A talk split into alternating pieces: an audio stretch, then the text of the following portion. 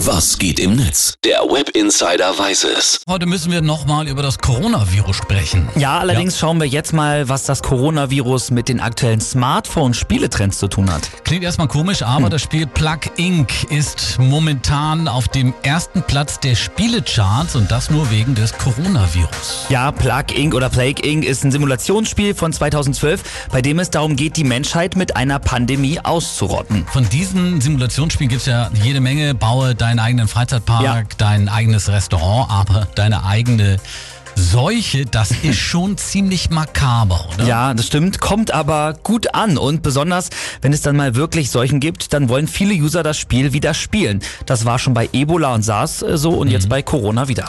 Tja, geht eben doch nichts über eine ordentliche Portion Zynismus in der Krise.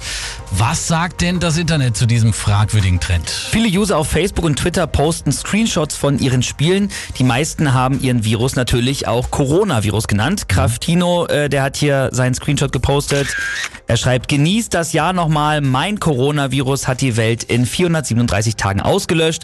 Bei Gogo war der Virus, äh, das Virus aber zum Beispiel auch nach 122 Tagen wieder ausgestorben. Diese Screenshots, ne, die sehen total gruselig aus. Da hat man äh, eine Weltkarte, die betroffene Gebiete in Rot und die Übertragungswege äh, anzeigen. Das sieht äh, sehr echt aus. Ja, stimmt. Fantine schreibt dazu bei Twitter, immer mehr Menschen sterben an Corona. Das sind echte Menschen. Das Virus ist echt und auch die Krise ist echt. Ich kann nicht verstehen, wie ihr dann alle dieses Spiel spielen könnt. Makaber. Auch auf YouTube, Philipp, ist das Spiel, Virusspiel, großes Thema, ne? Mhm.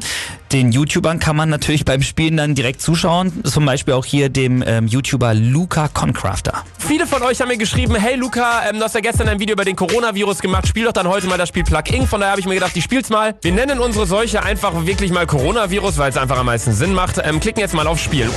Die Tödlichkeit ist noch bei null, weil noch niemand ja, dran gestorben ist leider an unserer Krankheit. Hört sich jetzt irgendwie komisch an, dass ich traurig darüber bin, dass äh, noch niemand an unserer Krankheit gestorben ist. Allerdings ist das Ganze ja nur ein Spiel. Äh, ich habe insgesamt zwei Milliarden Menschen getötet, allerdings keinen einzigen Deutschen. Philipp, nee, ehrlich, sorry, irgendwie weniger witzig. ich. Der Hersteller des Spiels hat jetzt sogar auch schon aus gutem Grund eine Pressemitteilung herausgegeben. Das stimmt. Darin geht der Hersteller vor allem darauf ein, dass die User sich mit dem Spiel nicht selber in Panik versetzen sollen.